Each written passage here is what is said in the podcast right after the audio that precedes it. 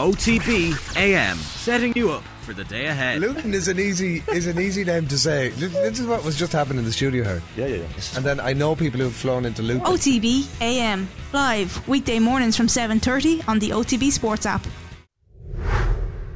Now, you're very welcome, Max. So, we are going to turn to the weekend's GAA in a moment with Colm Boyle. Uh, before we do that and get into the nuts and bolts of the action, we do want to acknowledge and sum up the wider context surrounding the Ulster final. So, uh, certain queasiness on our part because, on the one hand, this is uh, deeply private, deeply distressing family matter with young children involved, and we're acutely aware of that.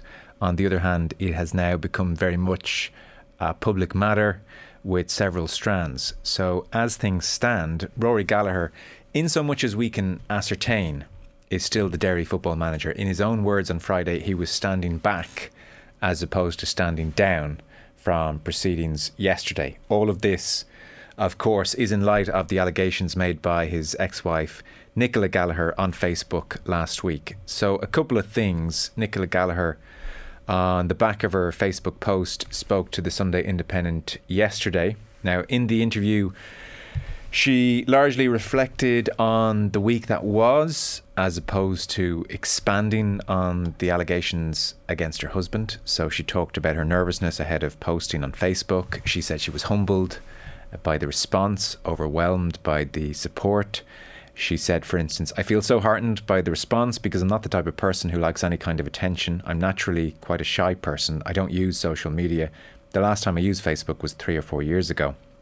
She uh, talked at length as well about her upset at being away from her children currently. She said, Sometimes I feel like they're not mine anymore, that I've been cut out of their lives. I reared those children when he was off being a superstar with the GAA. For them to be taken away from me really hurts. Every day without them breaks me. And she says that her issues with alcohol, which she added she has uh, been addressing and has have addressed, that they have been weaponized against her. And she felt, uh, on the whole, compelled to speak out publicly. And she said, in her words, that this was her last resort. Uh, Rory Gallagher, for his part, made a statement last week through his legal team so, in that statement, he never engaged uh, specifically with his ex wife's allegations, did not confirm or deny. Uh, he called them, quote, serious allegations. He said the allegations against him have been investigated and dealt with. And he uh, said he has been uh, granted a full residence order in respect of their three children and that he would be making no further comment. As for the authorities, the PSNI confirmed it had investigated the allegations against Rory Gallagher and that last year in January of 22 and in June of 22 files were passed to the PPS which is the northern equivalent of the DPP here in the Republic and it was deemed that there was insufficient evidence to proceed. Now just to address a newsworthy aspect of Nicola Gallagher's interview in the Sunday Independent yesterday uh, her father, Jerry Rooney, sent an email which was seen by the Sunday Independent to Derry County Board on the 25th of May last year, outlining his daughter's alleged abuse. And as the piece um, said yesterday, he received no reply from Derry County Board.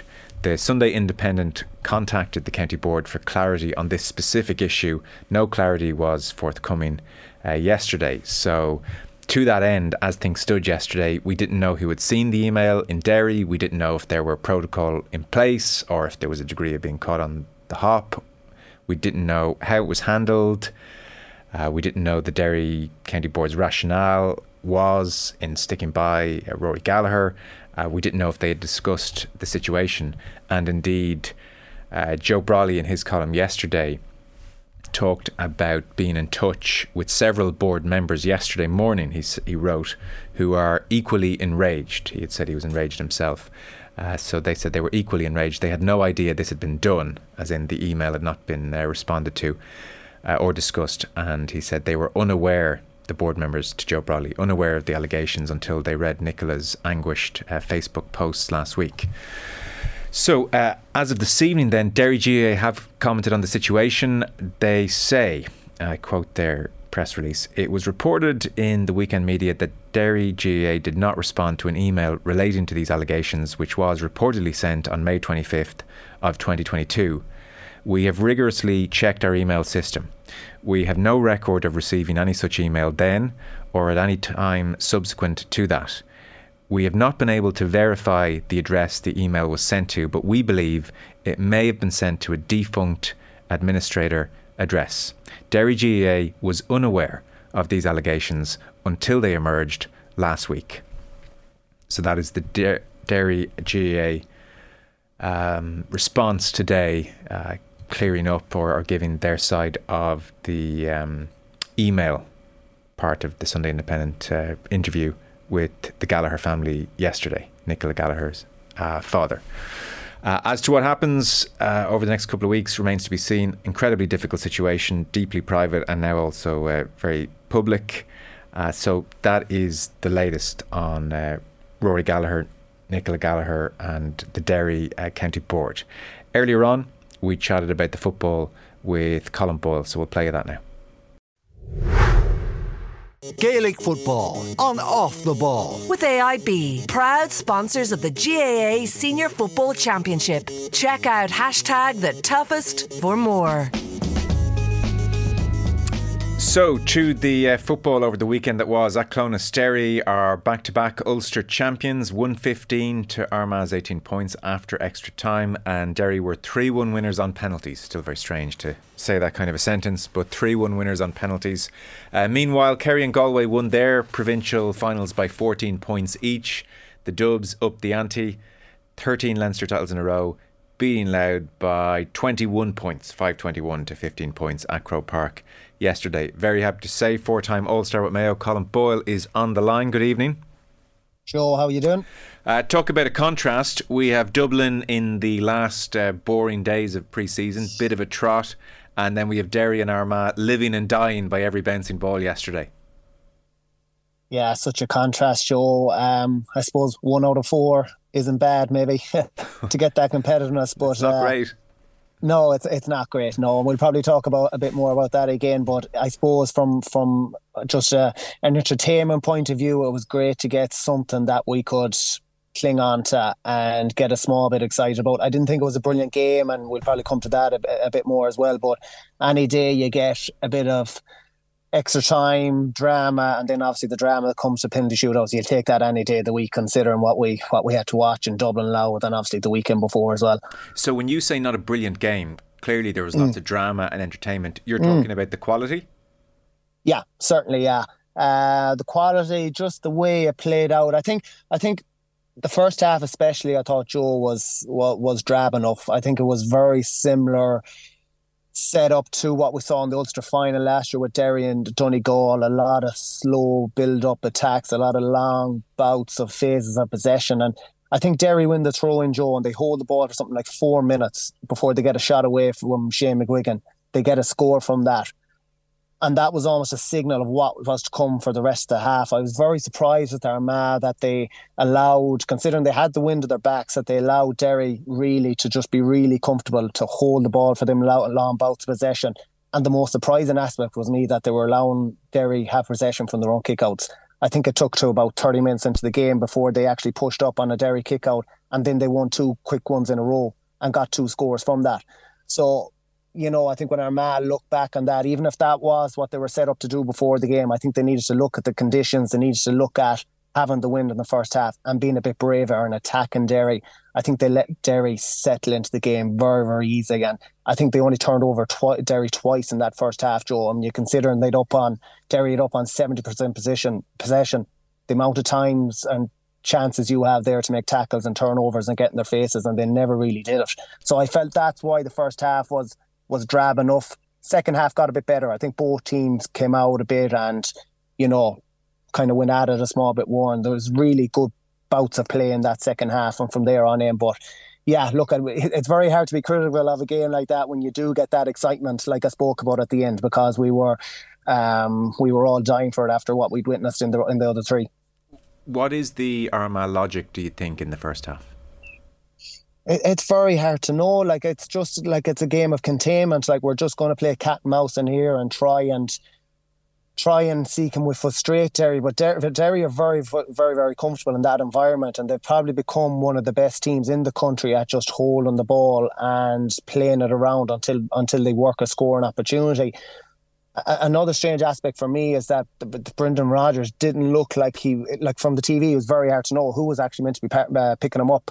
You know, and obviously Kieran Mackin gets put on him towards the end of the first half, but he done a lot of damage in that in that regards by by by hitting one too. So there was a couple of things from Armagh that I'd look at of why they didn't attack the game a bit more because Armagh are brilliant at attacking opposition kickouts and winning the ball from there and, and, and getting scores off from there. And to sit off them like they did in the first half, I just felt to give Derry a platform, especially. Like to me, if, if Armagh played the last five minutes of the first half, if they played that for the whole first half, they could have actually gone in four or five in front at half time. Uh, there does, at times, in Ulster football in particular, and in finals in particular over the last couple of years, seem to be that policy that you're not so sure about of just staying in the game.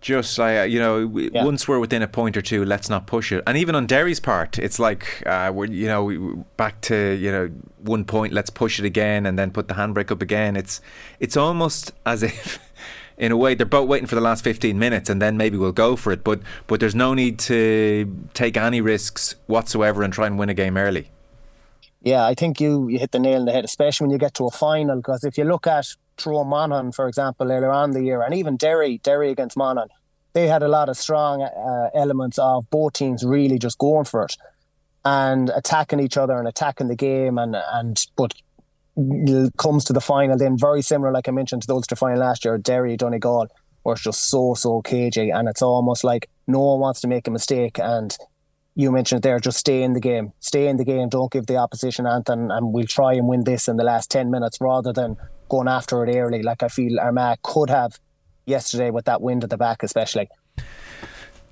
How damaging is this one for McGeeney, who has been there now for nine years, never won silverware? Mm. There's a, a fair chance you would think Armagh will exit the championship quarter final uh, territory. Just feels like that's about where they are, and so an Ulster title, which still has real credibility and real currency, an Ulster title, a first in 15 years, would have put such a sheen on the season and the direction in which they're going. Whereas now it's yet another year of just bumping their head against that ceiling and not making the breakthrough in Ulster.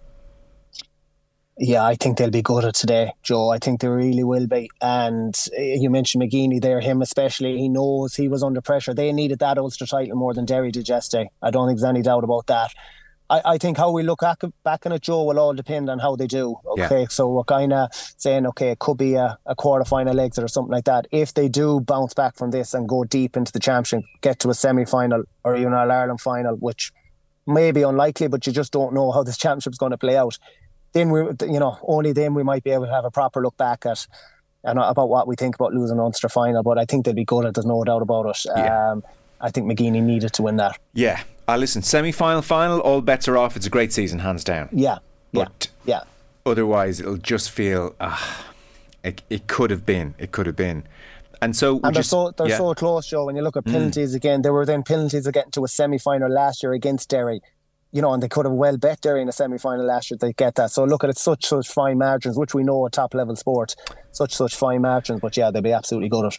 The Brendan Rogers goal from the Armagh point of view mm. is an absolute uh, shocker, and Ethan Rafferty's two points were phenomenal, and they're almost uh, a bit like if Aidan O'Shea scores or Kieran Donaghy scores, they're almost worth one and a half points in terms of uh, morale.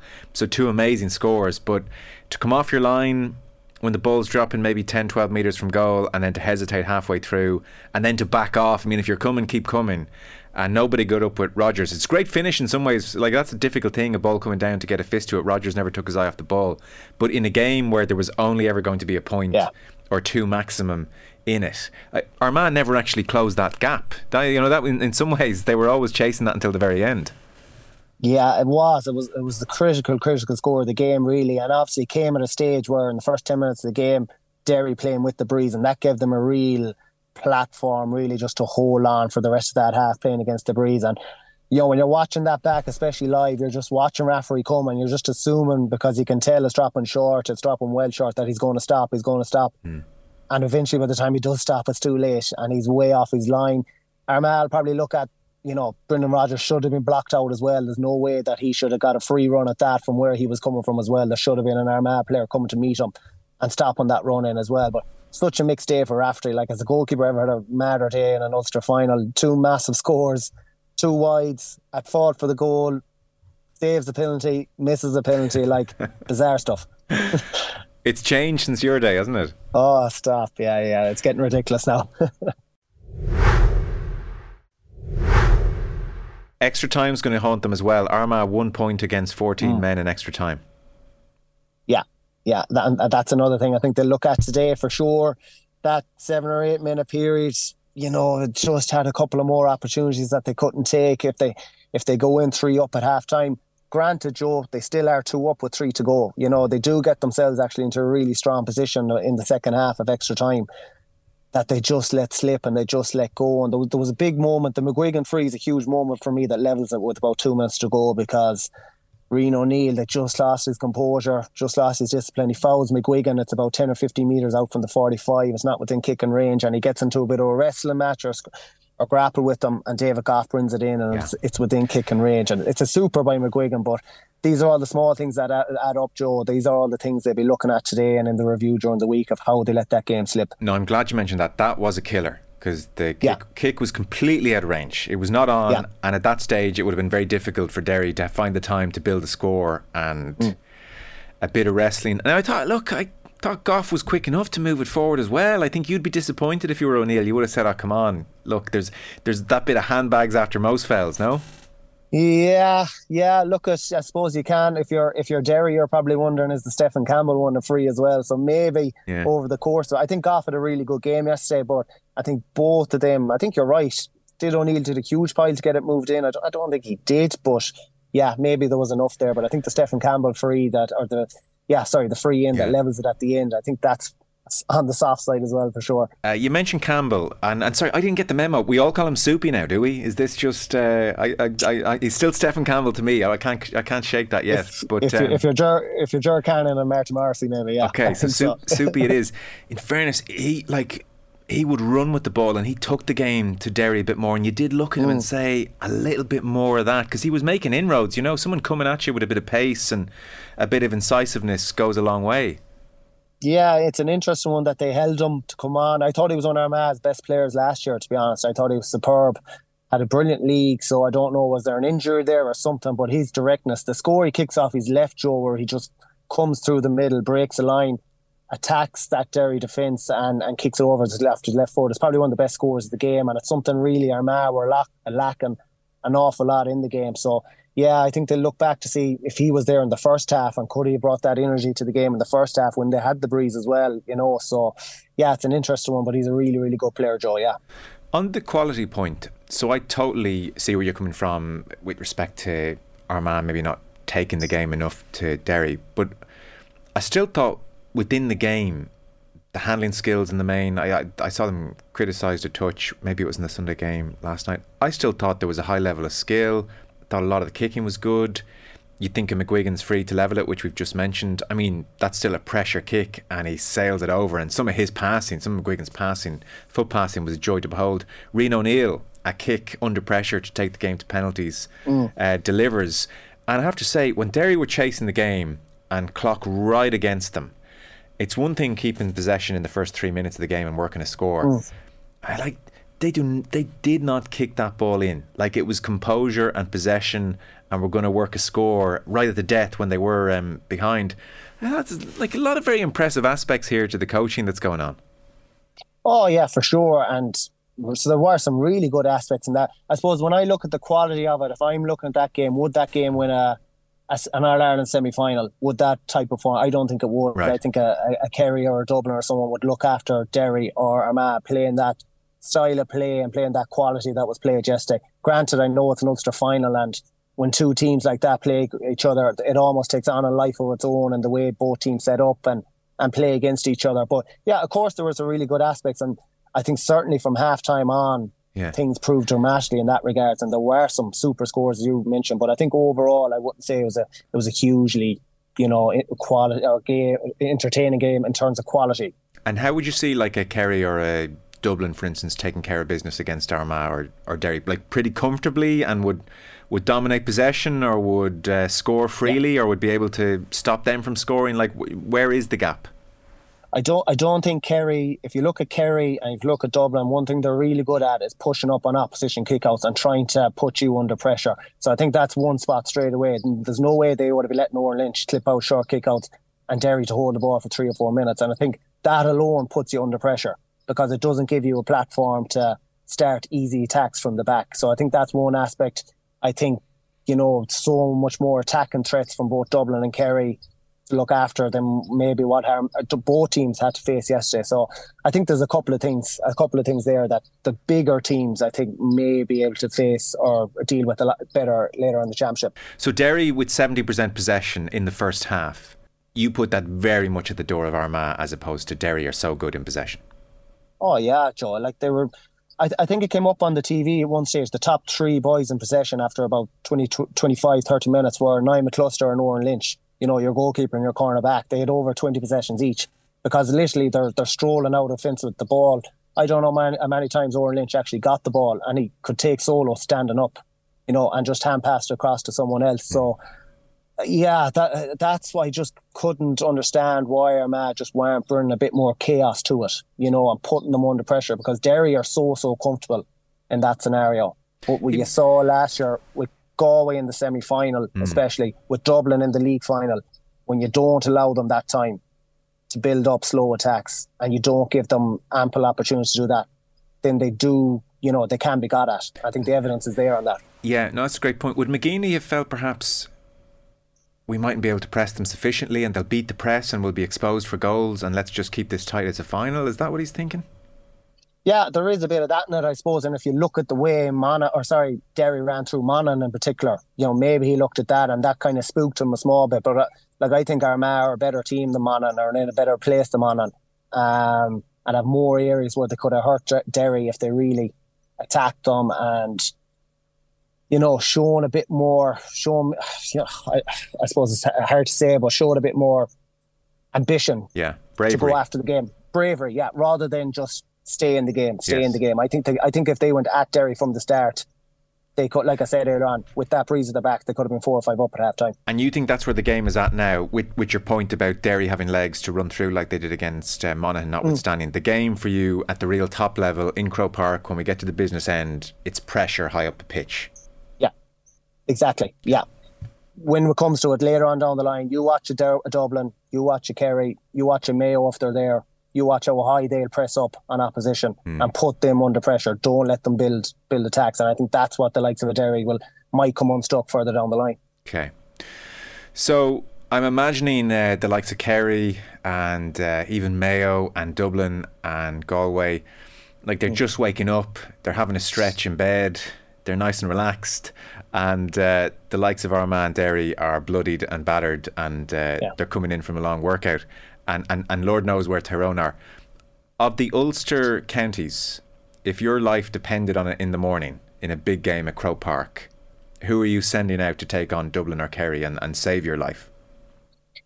I'd probably say Tyrone, Joe. And I know Paul Flynn said something last night similar in the Sunday game. I, I, I think it's Tyrone. If you look at Derry um, against Dublin this year in the in the league final, that's pretty much how they're going to set up against Derry or against Dublin later on in the championship. And you saw how easy Dublin, you know, four goals. Okay, granted it's four six, but I think Dublin will be a completely different team later on in the championship. I'd still put my hat in Tyrone just because they've been there and done that in late stages of the championships. If they get themselves together, which I think they have, to be fair, you know, I think they still are a threat. I think of all the Ulster teams there at the minute, and it'll be very, very interesting, Joe, if it does happen to be them. If if Derry fell off a cliff and if Armagh fell off a cliff, and it was Tyrone that pushed hard for an Ireland final, then it just completely throws. Not that it hasn't done already, but the provincial champion is almost out the window. Mm. So, 21 point winning margin for Dublin against mm. Louth. I, I, I, don't, I, don't, I, don't, really know what to say. Like, what? Yeah. Is, is there any point in going there? you, you tell me. So, you, you put yourself back in the in the Mayo camp, and you watch that. You sit down to watch that Leinster football final, and I'm sure you might keep a close eye on the man you're likely to be marking down the line. Uh, for, for little gives and tells and, and tendencies. But that aside, in broad terms, what would you take away from Dublin's performance? Uh, just that bit of ruthlessness, I'd say, up front. Uh, and the fact that they really are looking to to pull the trigger and go for goals. I think that's very obvious. And I know I mentioned this a while ago, Joe, about this, that. This dates back to Derry away, doesn't it? Yeah, yeah, and I keep mentioning it, Joe, but they they do seem like they're racking up the goals since then. You know, yeah. four against Derry in the in the league final, five the first day out against Laois. Okay, granted they don't get one against Kildare, but five again yesterday. So there has to be something in it for me. You know, I'll be interested as this pattern continue, but I, I probably take that. The fact that they're probably kicking the small the ball a small bit more. Granted, they're getting loads of time on the ball and loads of opportunities to do that. But O'Connell looks sharp to me again. You know, Conor Costello's moving well. I mentioned a while back too, Gorge, about Brian Howard. You know what's kind of happened to him. You know, good to see him back in the squad. And I think you're looking at that that Dublin team yesterday, the only one they're really missing that you say might come back in there from a starting point of view if everyone is fit is Michael Fitzsimons. Okay. So I think overall if you're looking for Dublin, you think, yeah, they're they're, they're looking pretty good. How does uh, Jack McCaffrey look to your icon? I looked, I thought he looked really good until he went off. Like a couple of times, he broke the line in the first half. Did he, did he kick two scores in that first half? I think he did. When he breaks the ball, like he's probably the one player still. You know, if he comes onto a ball 50, 60 yards out, it's a goal chance because he's just electric. He'd just break a line. The probably one worrying aspect you've had if you're if you're Dessie Farrell I don't know why he went off yesterday. I presume it was a, a, precautionary. You know, he came back. I think against Cork in the in the league, and we didn't see him for a few weeks. You know, he got injured again. He's not been able to sustain a period of time where he's getting a run of games together, and that may be a concern for Dessie Farr with just the amount of games that's coming up down the line. But yeah, it's an interesting one. But I think when he plays, he, he looks really good. To be fair, uh, Louth. In fairness, I mean, it's a strange thing to say perhaps after 21 point defeat. They certainly did not disgrace themselves and had a very good start to the game. And it wasn't, you know, Dublin absorbed it more than uh, quashed it. And the goal happened, and then Dublin did mm. seem to go into overdrive. And Mickey Harte said afterwards, you know, let's not let this ruin our season. So they go into the All Ireland uh, series now. It was very striking reading a piece yesterday in the Sunday Independent. Dermot Crowe had uh, gone behind the scenes in a bid to figure out what's Mickey Harte done here, you know? And he chatted to Peter Fitzpatrick, the chairman, and various other uh, people around the camp. And it's amazing, like, the low hanging fruit that still exists when it comes to high performance, even at intercounty level. Like, I think at times on the outside, we might be exaggerating just how well things are being done in lots of counties. So, just to give you an example of things Harte changed, um, small things like trainings at half seven. Mickey Harte there at three o'clock was one of the points. He makes sure, uh, you know, previously at the Centre of Excellence, the lights were switched on for training maybe 15 minutes before, but now they're on 90 minutes before. He wants the place illuminated and alive for players arriving. They knock down an internal wall to make a, a dining area because they want to improve nutrition dramatically. Uh, fitness now run by Kieran Solan. That now runs 12 months a year, so players still meet up to do supervised weekly sessions when the season is over. And I mean, again, as to, uh, the extent to which it changes anything, uh, Harte observed that the training field was very exposed to the elements, so akin to what he did up in Tyrone. He got a bunch of trees planted either end of the pitch to stop the wind coming in as much. The point was made about his aura, and so there was plenty of time over previous years, it was said in the piece, where there might be 12 players at training on a given night, maybe 16 the Thursday, back to 12 on a Tuesday. Whereas with Harte there, everybody is there and they're there early. So it's all very admirable and it's, you know, it, it's to his hmm. credit. But at the same time, it doesn't sound like things were, uh, they weren't shooting the lights out previous to that then.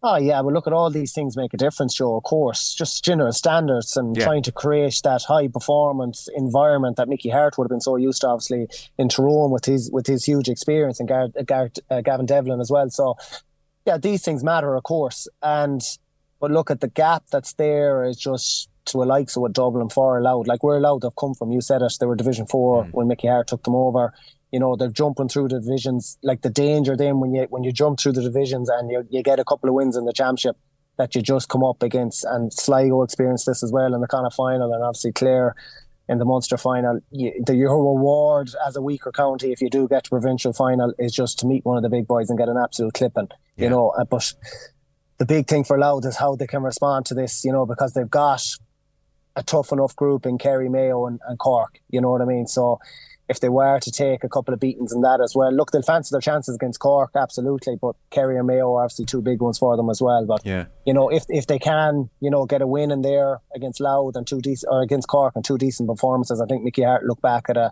at a fairly good year and finishing third in Division Two. In fairness, Joe, is, is a huge, huge inchu- uh, achievement from where they came from. No, it's brilliant, and it's to his credit and, and the players' Yeah. credit. Again, I, I just wonder if we've maybe hyped up how much work is being done in lots of counties around the country. I read that and I thought, none of this is, you know, why wasn't this being done 10 years ago? None of this is way out of the curve. It's actually quite basic. And it was funny, Pat Gilroy spoke to Malachy Clerkin over the weekend in the Irish Times.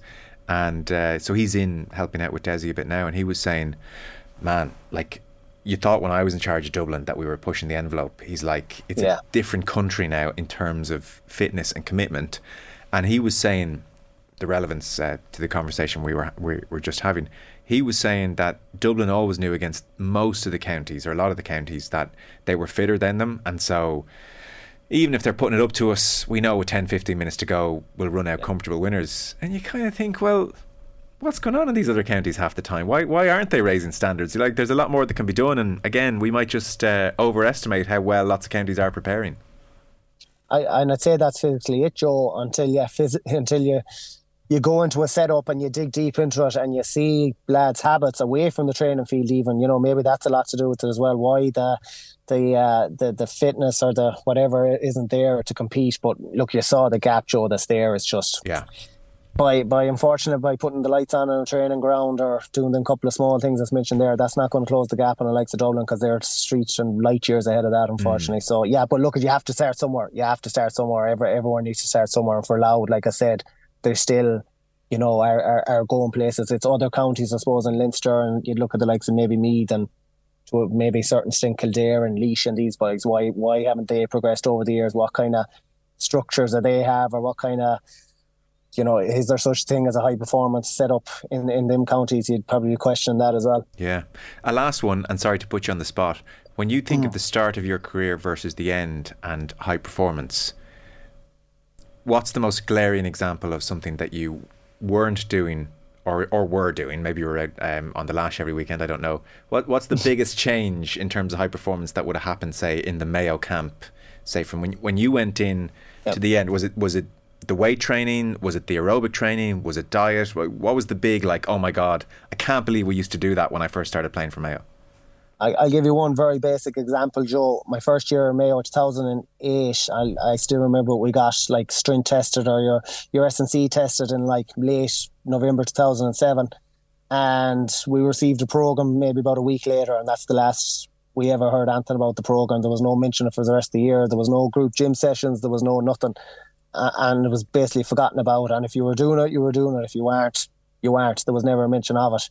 You fast forward that, uh, you know, the way we finished up with Mayo, the way most, I presume, every county is now, where you have your, it's basically part of your weekly routine, your two, two or three gym sessions or S and C, and so a lot of the time it's actually built into your training session as well. So you might have a training session on a Tuesday night, and you're on the pitch for an hour, and you're up in the gym for the last half an hour of that session. You know, that's kind of the difference of where it's gone to on a basic level, I suppose. Right, okay. And individually tailored. Of course, yeah, and that and that's the big thing about it. That program we all received back in 2008 was the same program for everyone else. You know, everyone was doing the same exercises where they were, regardless of where they were at at their in their development or if they were able to do them or not, and regards, you know, where it went after that, where it was all, as you said, individualized. Yeah, different different level. Mm, interesting. Uh, great to talk to you. Thank you so much. Thanks, Joe. Cheers. Colm Boyle with us there, a four time All Star winner with Mayo. Gaelic football on off the ball is in partnership as well with AIB, proud sponsors of the GAA Senior Football Championship, and you can check out hashtag the toughest for more. Gaelic football on off the ball. With AIB, proud sponsors of the GAA Senior Football Championship. Check out hashtag the toughest for more.